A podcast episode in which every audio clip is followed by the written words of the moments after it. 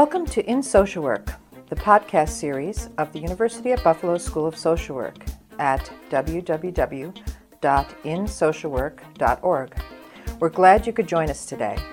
The purpose of In Social Work is to engage practitioners and researchers in lifelong learning and to promote research to practice and practice to research. We educate, we connect, we care. We're in social work. Hello, and welcome to In Social Work. This is Louanne Bakk, and I'll be your host for this episode. The use of technology continues to increase within the field of social work and has had a considerable influence on micro, meso, and macro level practice.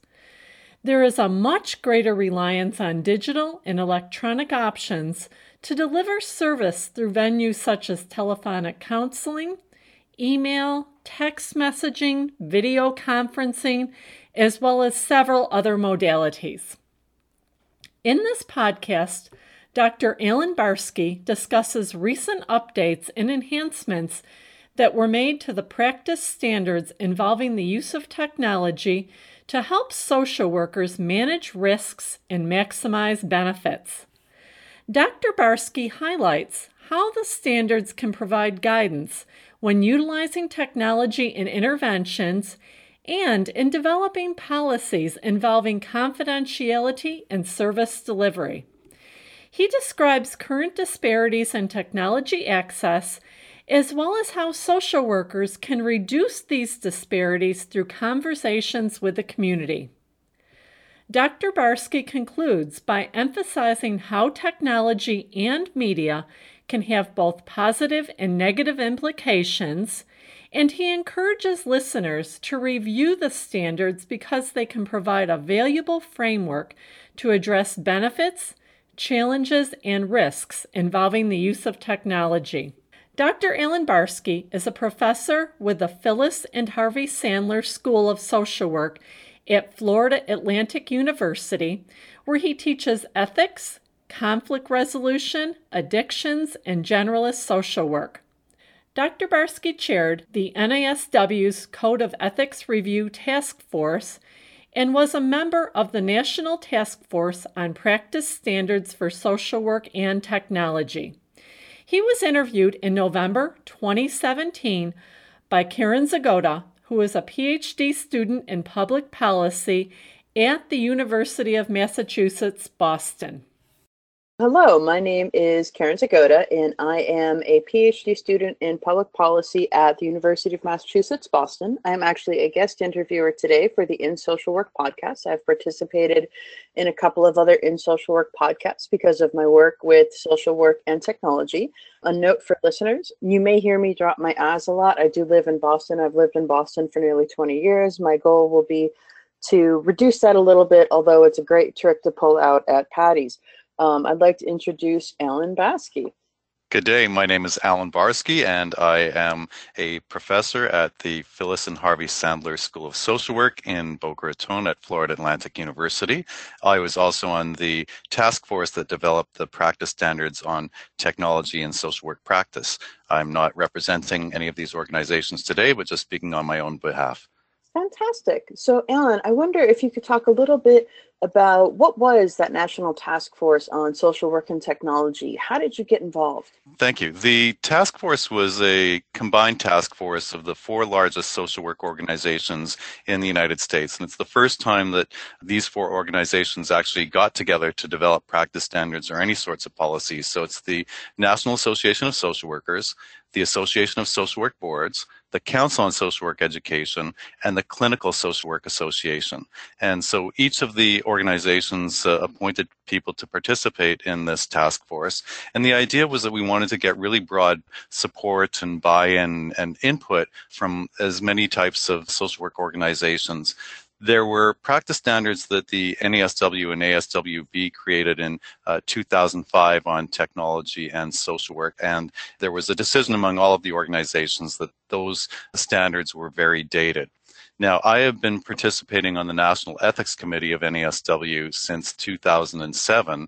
And in handling cases and also in speaking to various mental health and social work organizations around the country, it was really obvious that there were some challenges in the way that people were using technology in different types of practice. So when this opportunity came up and I was invited to participate, I thought this would be a great way to help provide social workers with more guidance on what types of technology are available, what are some of the positive uses of technology, and what are some considerations that social workers should look at when they're trying to use new technology or new applications of technology. Now, that I think is a really interesting point. So, how do you actually view the role of technology in what we're sort of calling modern social work practice? You know, it's funny that uh, we sometimes think of technology as new. So, I think since the beginning of social work, we've actually had some forms of technology. Picking up a pen and putting it on paper and writing notes is a form of technology. Speaking on the phone is making use of a form of technology. You could even argue that play therapy and art therapy were using different types of technology. So I don't think that technology itself is new, but uh, there's certainly been an explosion of different types of technology. And it's not really a question anymore of should social workers use technology, but rather mm-hmm. how do we blend blend technology in with various forms of social work practice. So sometimes it's used to enhance communication, sometimes it's used to store, gather, and uh, access data. Sometimes it's the technology is actually part of the intervention itself. So I think we need to look at uh, technology in very broad terms, look at mm-hmm. all the potential benefits and uses that it can have in various aspects of practice.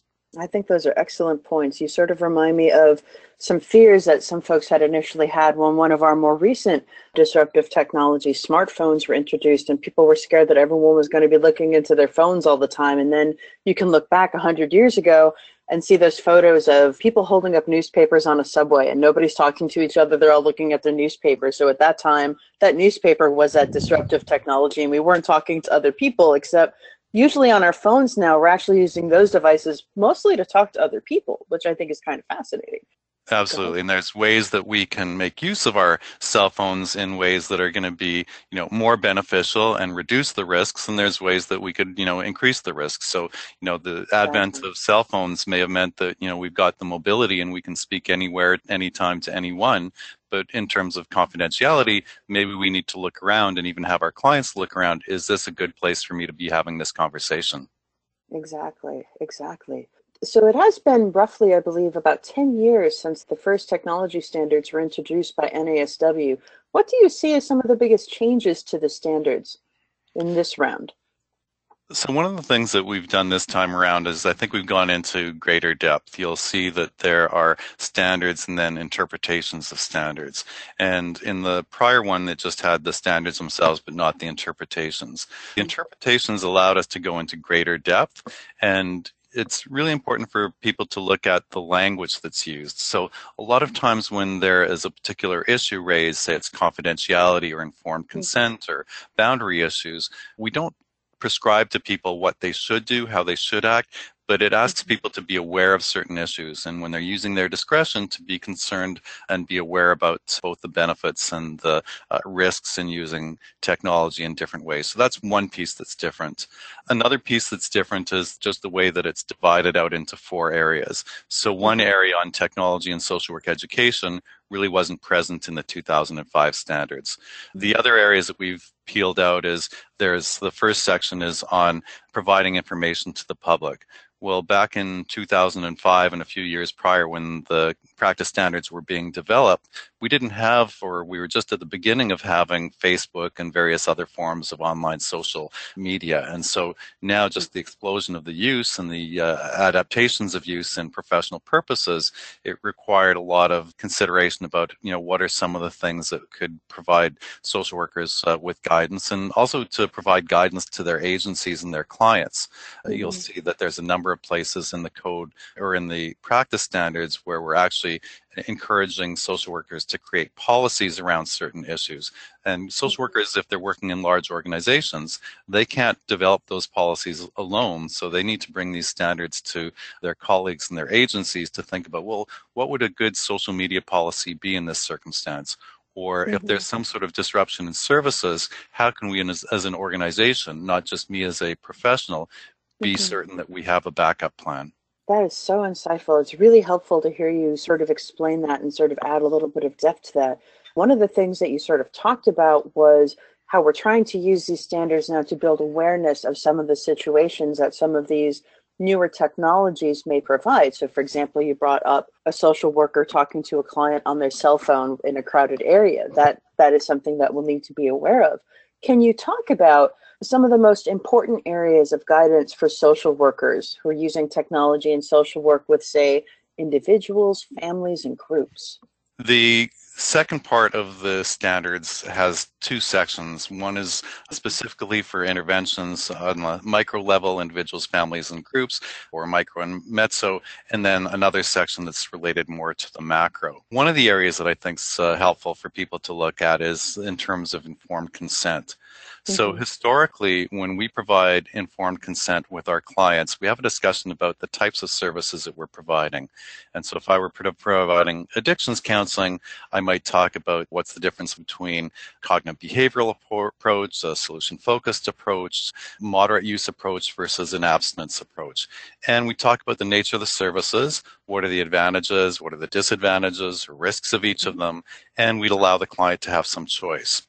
Now, in addition to the specific model of intervention, if we're using technology to uh, help facilitate the uh, communication process or maybe use technology as actually part of the intervention process, we should involve informed consent as well. And I don't know that some agencies have really thought that out. I've worked with uh, a number of agencies, or my students have in the field, where mm-hmm. they've gone away from in person meetings strictly to use of video conferencing or online technologies. And so they're not really giving clients a choice anymore. So if an mm. agency is not going to provide that sort of choice within their agency anymore, they should at least do some sort of assessment of, you know, what type of services are best for a particular client. And it may actually be that the use of technology is superior to in person, but we should still be attentive to both the benefits and the risks of in person versus technology and give people choices and try to facilitate uh, access to services if we're not providing them in our own practices. I think what you say is really interesting. I think of living here in Boston where the right time of day, if you're trying to drive seven miles, it can take you an hour or an hour and a half. So I think sometimes I think of technology in terms of, wow, wouldn't that make my life so much better to cut out this commuting? And then I think about the implications, as you say, for education or for field practice, where, you know, some of our students, some of our programs are located in these very rural areas, or we even have some students who may be active duty military members and they can still participate in different sessions and social work practice, either as a student or as someone who needs those services as a client, wherever they're at, as long as they do have that cell phone connection. And it's kind of, I think, an amazing time to be in social work, even though I think we're still sorting some of these things out. I think some of those possibilities to extend our practice and really help people in a new way can be really fantastic.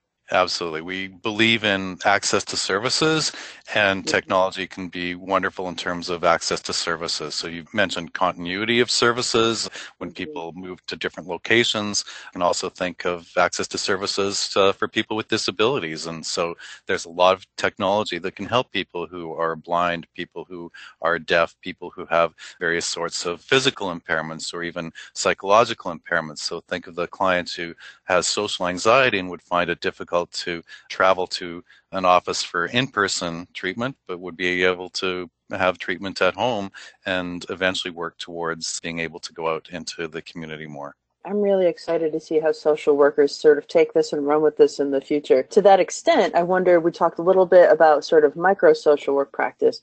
Can you discuss a little bit maybe some of the most important implications of these standards for macro practice, some of the practice you're doing with either communities or policy or advocacy, different settings like that?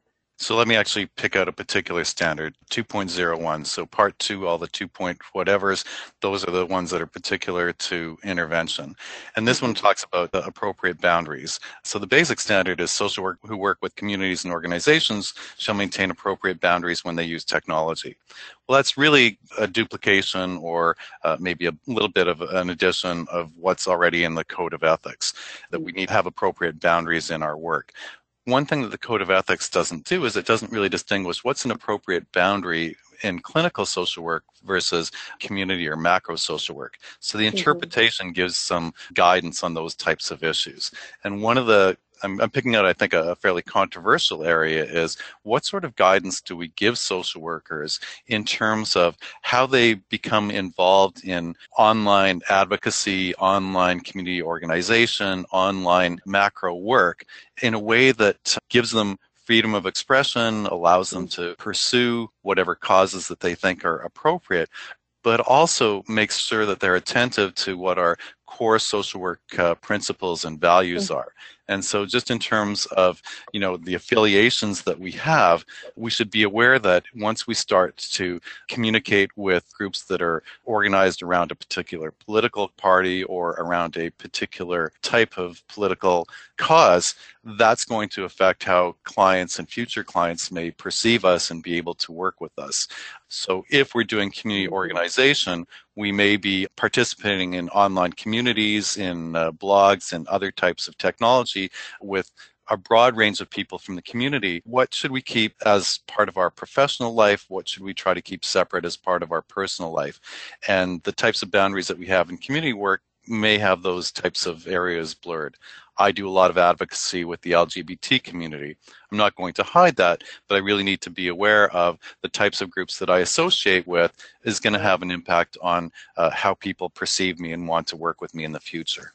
And what I what I'm guessing you may discover, you may have already discovered, is that people will probably start to seek you out more because in some ways you are vocal about that particular area of expertise there are going to be clients who are going to be like, you know what, I just really want someone with that experience or this background or this orientation or this understanding of some of the things that I may be going through. And that may actually become, I don't want to say a selling point, but it may become very attractive to certain clients who are really looking for that. When I work with students, particularly undergraduate social work students on these issues, one of the first things I do is I actually have them watch some videos from the show Ellen and she does a great job of saying this in 10 minutes for me of showing you know some facebook posts and social media posts from some of her staff members. And you know having students spend 10 minutes watching a video like that forces them to be like okay what exactly am i putting out there in the world? What could someone find? And they go home and they cleanse all their profiles from all their social media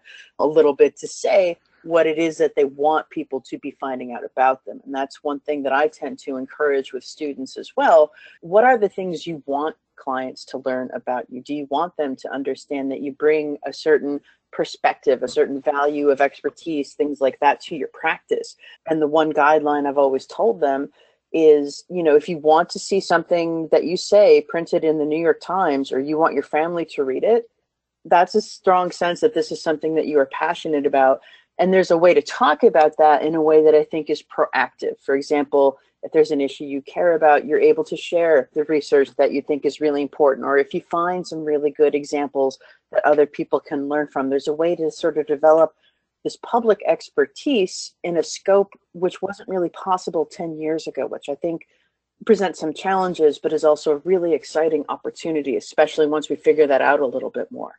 Absolutely. So the types of you know connections that we can make, not just with people within our own communities, but people in uh, rural and remote communities, people uh, overseas. You know, again, just with LGBT communities, you know, some people in some countries just may not have access to the various types of supports that uh, we may have here. So connecting them or having giving them the opportunity to see who they could be connected to can be a real advantage.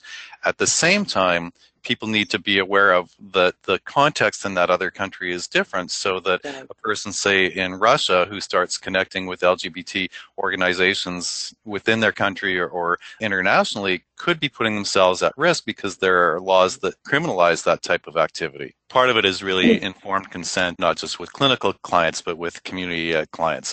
We could get all excited about the types of blogs and videos that we're posting on YouTube or whatever. They can have, you know, ramifications for people. So if you're doing videos, then you're going to be very identifiable, not just by name, but also by face. And is that exactly. something that you want to carry with you? Once it's out there, it's out there and you may not be able to control who uses it uh, well into the future. So again, we may be responsible with working with various groups for helping people to make truly informed decisions.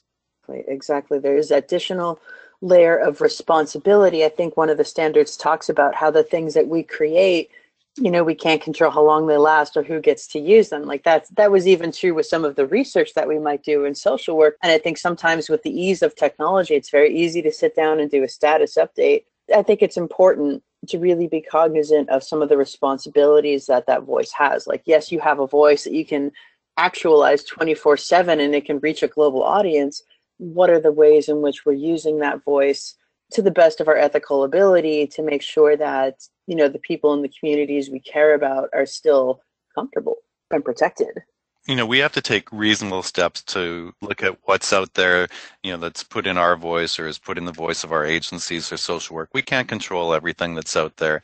And we also know in these days of, you know, fake news and photoshops and all of these things, people could take our videos and our research and our blogs out of context and use them for different purposes. So, you know, we can't be responsible for everything, but there may be ways that we can try to be aware of those issues, ask for corrections, try to make uh, sure that the information that we do put out there is as accurate as possible. And because we've got some politicians and because we have some other advocates out there who are saying, well, we can say, you know, anything we want about anything, and it doesn't matter if we're telling the truth or lying because, you know, we just want to push our cause. The social workers, I think we need to put ourselves to a higher standard. And yes, the cause is important, the end is important, but we want to make sure that we act with integrity, that uh, we will be as honest and accurate as we can, and we'll pursue our causes hard, but let's do it with integrity. Integrity and it also sounds like some transparency as well which i think is super important. These are the steps that we have taken to make sure that we have the best possible outcomes. Yeah that makes a lot of sense. So to that end what disparities do you still see remaining regarding technology access, adoption, application? So, one thing we like to do in social work is build on strengths. So, one of the things that's actually happened is more and more people have access to technology than in the past.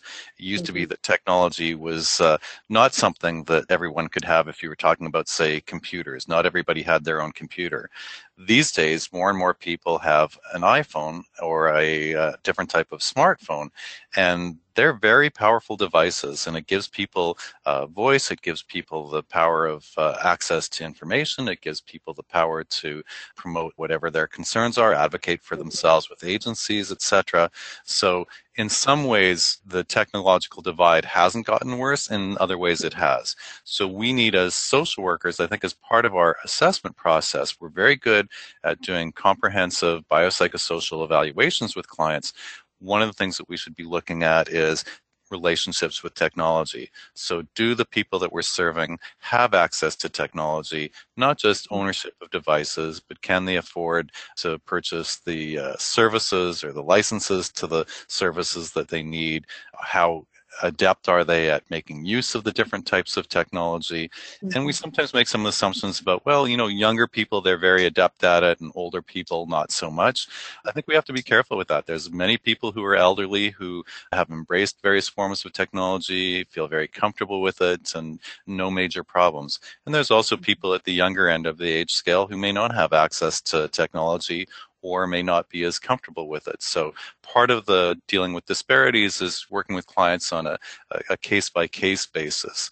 The other thing that I think we don't often talk about in terms of disparities is disparities between agencies. Some mm. agencies are well equipped with technology, others not so much. And I work with the BSW and MSW students, some of whom are asked to bring their own technology to work, not just their cell phones, but also their computers. And I think it's really not a great uh, model for agencies to be saying to people, you know, we're going to rely on your private technology and your private accounts. That has a lot of issues that could be brought up very easily. But I think it's really interesting what you say there in terms of the differences between different agencies. I think that's something that doesn't get talked about a lot. I think partly it depends on the type of social work practice that you're doing.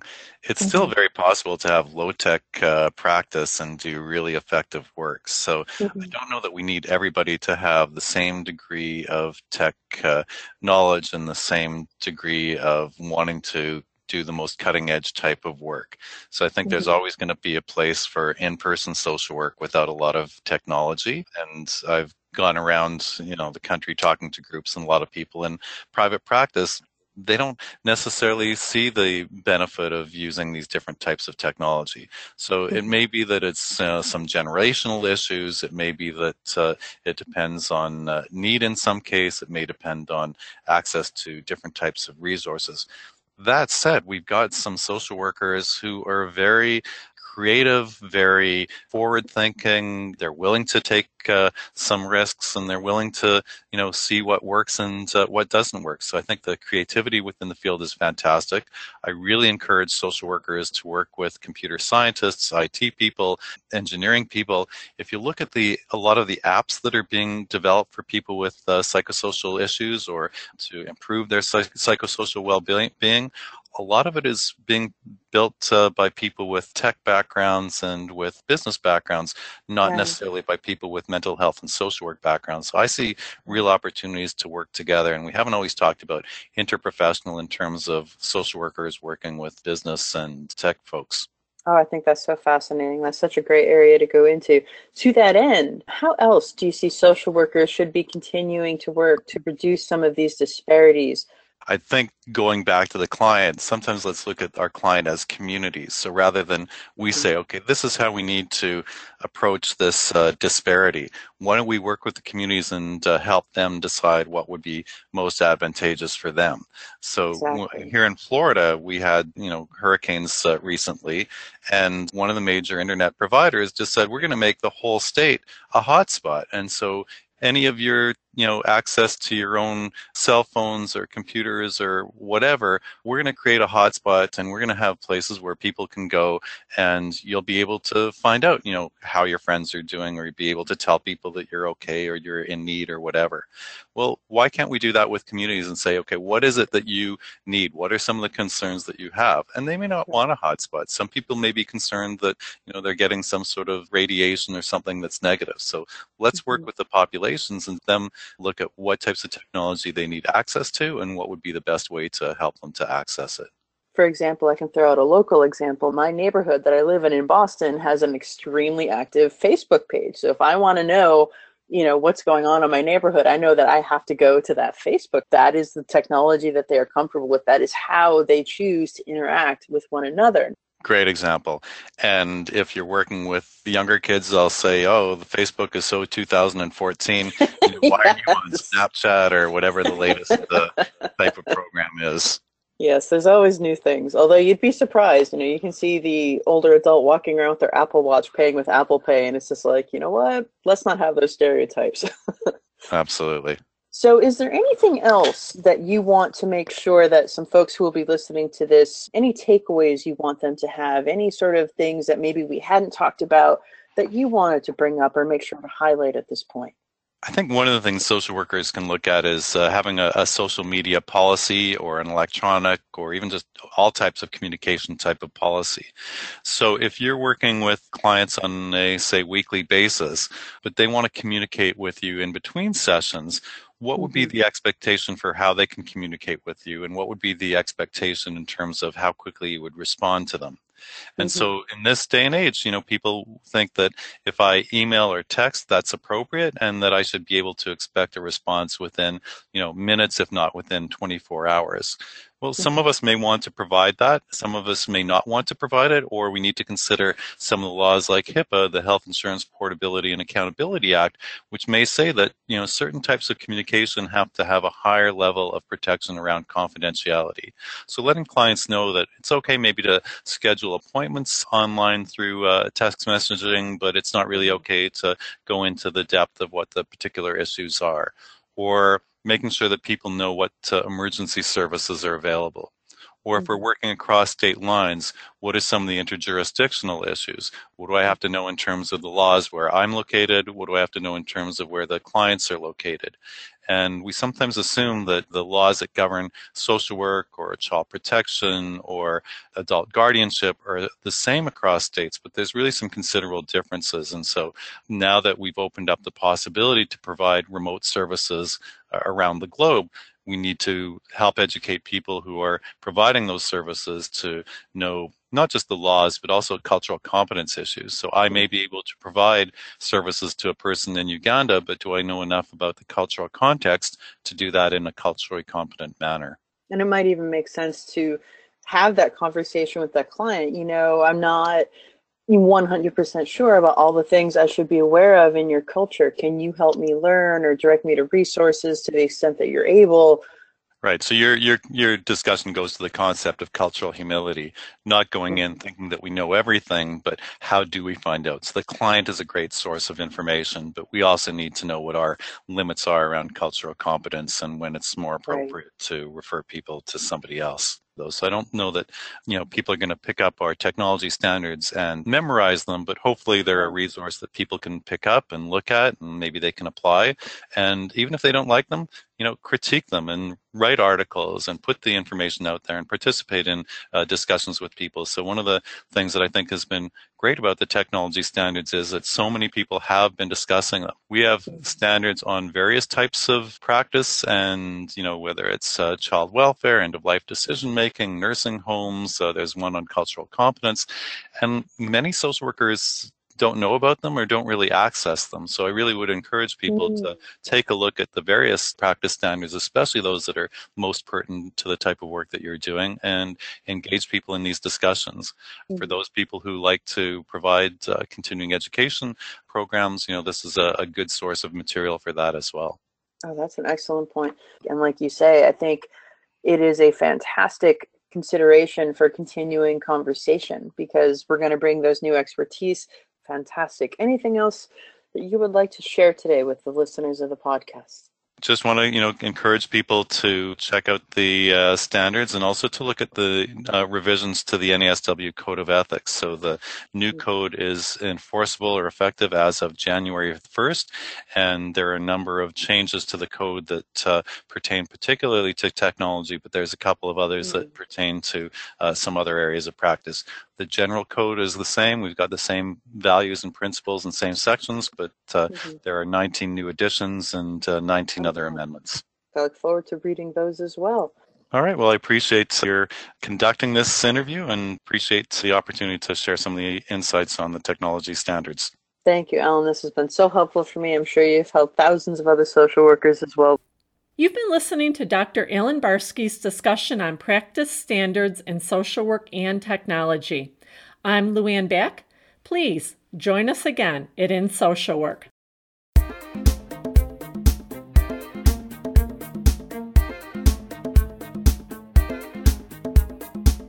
Hi, I'm Nancy Smith, Professor and Dean of the University at Buffalo School of Social Work. Thanks for listening to our podcast. We look forward to your continued support of the series.